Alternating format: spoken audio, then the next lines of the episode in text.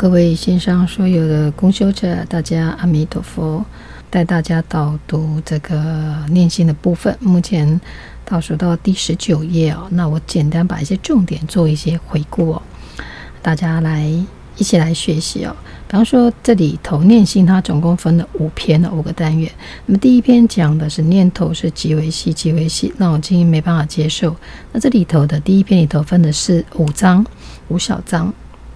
目前呢，我们学到第三章哦。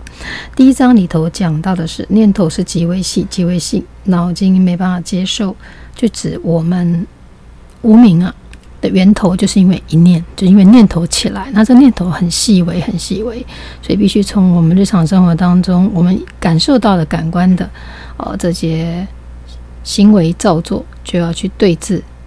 跟处理它，那我们在前几天都有谈到怎么观察维系的念头，所以对于我们这些情绪上的变化、念头上的呃分别啊、比较啊、对立啊，这种念头一起来，就要有所察觉哦，不能一直麻木不仁。再来讲念头的部分，那属于第一章的部分。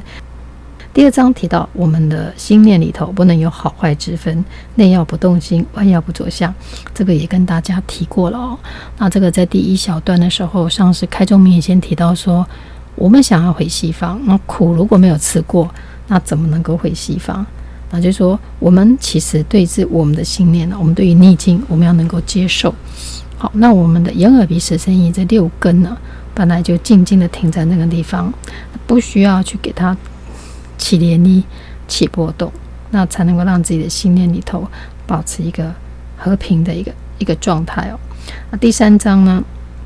那么要怎么样修到能量不变定律呢？取之不绝，用之不尽。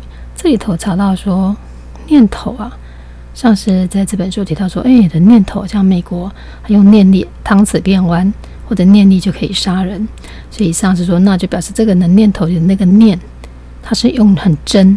就是很念力很集中、很专注、很念的那个真心的力量，而力量一打出来，相对它可以让他心里所呈现的东西的物质化啊，把它做量化。那很多人可能问：那我要怎么修到要能量不变定律啊？第一个心量，还是回到我们源头，心量不能太小。那心太小，怎么做菩萨呢？哦，所以在第二十页就提到说。我们的心量啊，也都不平等，这个好，那个不好，那个普通，哦，所以不好的人也有他的朋友，所以从这里头，上师在告诉我们什么？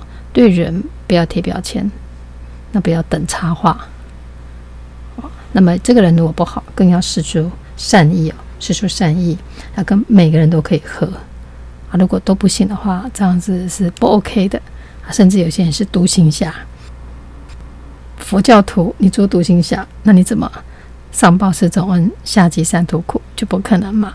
所以我们不能够独行侠。独行侠其实就是指我们心量很小，因为这几个人跑来跑去，或者只只管自己而已，这个都跟法不相应。这个就是指心量的心哦，太小了这个意思。